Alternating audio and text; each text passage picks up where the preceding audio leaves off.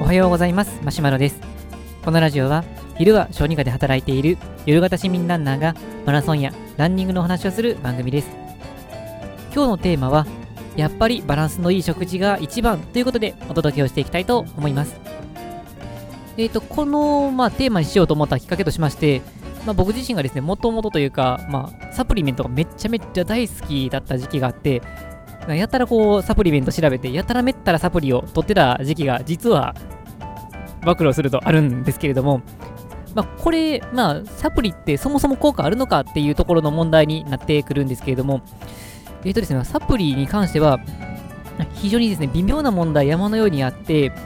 まあ、少なくとも今の現時点でサプリメントはものすごくいいというふうに大手を振って言えるわけではなく、まあ、かといって絶対的にダメと言えるわけでもなくっていう結構微妙な立ち位置になっています。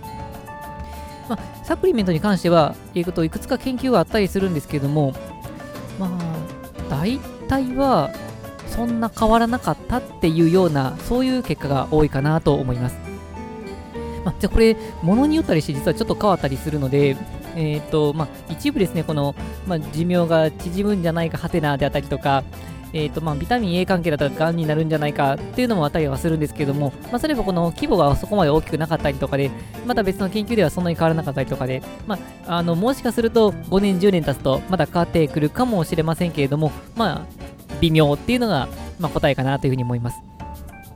で、そうするとまあサプリは絶対にこのいらないのかっていうと、まあ、逆にそういうわけでもないかなっていうのがあの思っていまして、まあ、サプリメントが非常に有効だなと思えるのが、まあ、そもそも足りてない人。これは絶対的に取った方がいいかなとは思います。ねまあ、足りてないっていうのはもうかなり足りてないレベルなので、なんか最近この食事のバランス崩れてるなぐらいの人だったら、おそらくそこまでいわゆる欠乏症まではいかないとは思うんですけども、このビタミン関係のあの分かりやすいものとしては、もう明らかに足りなかった場合には、もうそれに対応した症状が出ます。ビタミン B1 だったら、実はこの脳に影響するっていうものがあったりとか、ビタミン C だったら実は血液に影響したりとか、12だビタミン12だったらあの神経に影響するとか、まあ、その個々のレベルで明らかに足りなかった場合にはどんな症状が出るのかっていうのは、これ大体分かっているので、もしその症状が明らかに出るレベルまで足りてなければ、それはサプリメントでも取った方が効果があると思います。まあ、ちなみにちょっとこう特殊な例としては、もうほとんど多分見たことも聞いたこともないような病気で、メチルマロン酸血症という、そういう小児科の、まあ、特殊な病気があるんですけども、その子たちのごく一部の人にビタミン B12 に反応する人がいて、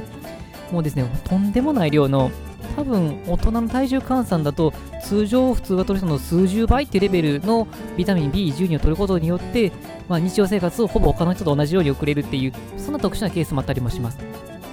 まあ、これは足りないというかその、まあ、効果が薄いのでもう大量に使うっていうことなんですけども、まあ、こういう明らかに足りないとかもう多くあった方がいいっていうようなそういう状況であればあのサプリメント的な感じでガツンと使った方がいいと思うんですけどもある程度以上あったりすると、まあ、それから、まあ、よくこうサプリメント関係のものに書いてますけども、多くを摂取することによって健康を改善するわけではありませんっていう、まさにその通りになってきます。まあ、ただその中でも、まだ取った方がいいんじゃないかなと僕が思っているのは、カルシウムとビタミン D 関係ですね。カルシウムとビタミン D に関しては、このサプリメントの界隈では、いろいろ微妙なものが多い中で、まあ、僕が最後に見た論文では、まあ、結構いい感じのデータが出てたかなとは思います。まあ、カルシウム、特にこの女性の方なんかであれば、まあ、骨粗鬆症がだんだん問題になってきますけども、骨の密度っていうのは、だいたい20歳ぐらいまでにだんだん作られてきた後は、あとは減っていく一方なんですね。でなので、もう20歳前後ぐらいっていうのがもう最高レベルで、そこから減っていくだけなので、いかにその減っていくのをゆっくりにできるかっていうのが大事になってくるんですが、そういった意味では、カルシウム系で、カルシウムを吸収するにはビタミン D が必要になってくるので、それを取っておくっていうのは、まあ僕は意味があるのかなと思います。ただこれちょっと特殊な病気で腎臓が悪いとか、あのカルシウムが高くなってしまうような病気の方に関しては、これをよく相談してから使っていただけたらなと思います。ちなみにですね、あの赤ちゃんにビタミン D のサプリを使うこと、これ実はありまして、えーと、特にその、えー、ビタミン D っていうのは日光を浴びることによって活性化してくるんですけれども、あの最近日光にあまり浴びない赤ちゃんであるとか、あのー、紫外線止めのクリームをやたら塗って、あまりビタミン D が産生されない状況で、あまりカルシウムを取らないっていう赤ちゃんがちょこちょこ出てきてまして、そうすると、実はあのカルシウムが足りないことによって骨の成長が阻害されてしまう。そんな状況の赤ちゃんが実はいるんですね。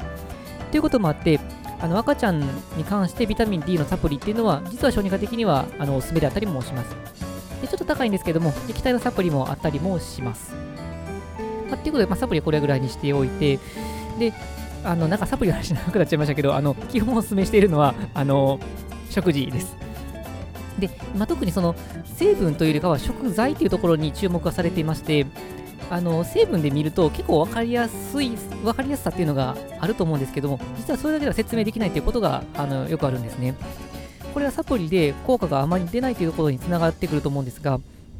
例えば魚に含まれているこういう成分がいいですよっていうのがあったとしても、まあ、その成分を取ったらじゃあうまくいくかというと実はうまくいかないケースもちらほらあって、まあ、特にこの EPA とか DHA とか呼ばれているものにはなりますが、えっ、ー、と魚例えば魚っていうことを考えたとしても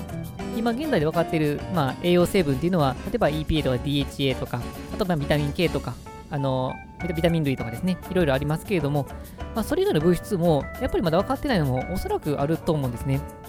でなのでそういうのを総合して食材として摂取することによって効果があるっていうふうに考えると例えばそこからこう一部抜き出したりとかしたとしても、まあ、明らかに不足している人に関してはいいとは思うんですがある程度はあってその上でさらに健康をってなってくるとあまりこの一部を抽出したからといって吸収が良くなったりとかあとはうまく体が作用したりとかっていうのができなくなる可能性があります。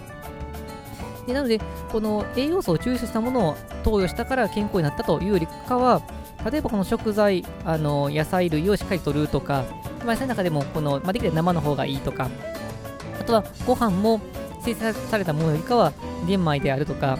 あのそういうものの方が効果が高いというのは、いわゆる食材レベルで検討すると効果があの結果出てきているんです。ということもあって、あの絶対的に足りない状況などであれば、サプリメントは非常に有効かなとは思うんですけれども、基本はやっぱり食材、食事が大事で、まあ、特にその食材もバランスよく健康にいいものをとっていくっていうのがやっぱりいいのかなっていうのが僕の見解であります。ということでしっかりとバランスよく食べていきましょう。で、まとまりましたでしょうかはい、えー、今回はランニングというか健康に関するお話でしたけれども、えー、このラジオではランニングに関するような情報を日々配信しています。また僕自身はブログやツイッターもしていますので、えー、気になった方は概要欄の URL をチェックいただけると嬉しいです。それでは本日も最後まで聴いていただきありがとうございました。しっかりとバランスのいい食事をとってランニングを楽しんでいきたいと思います。それでは、さようなら。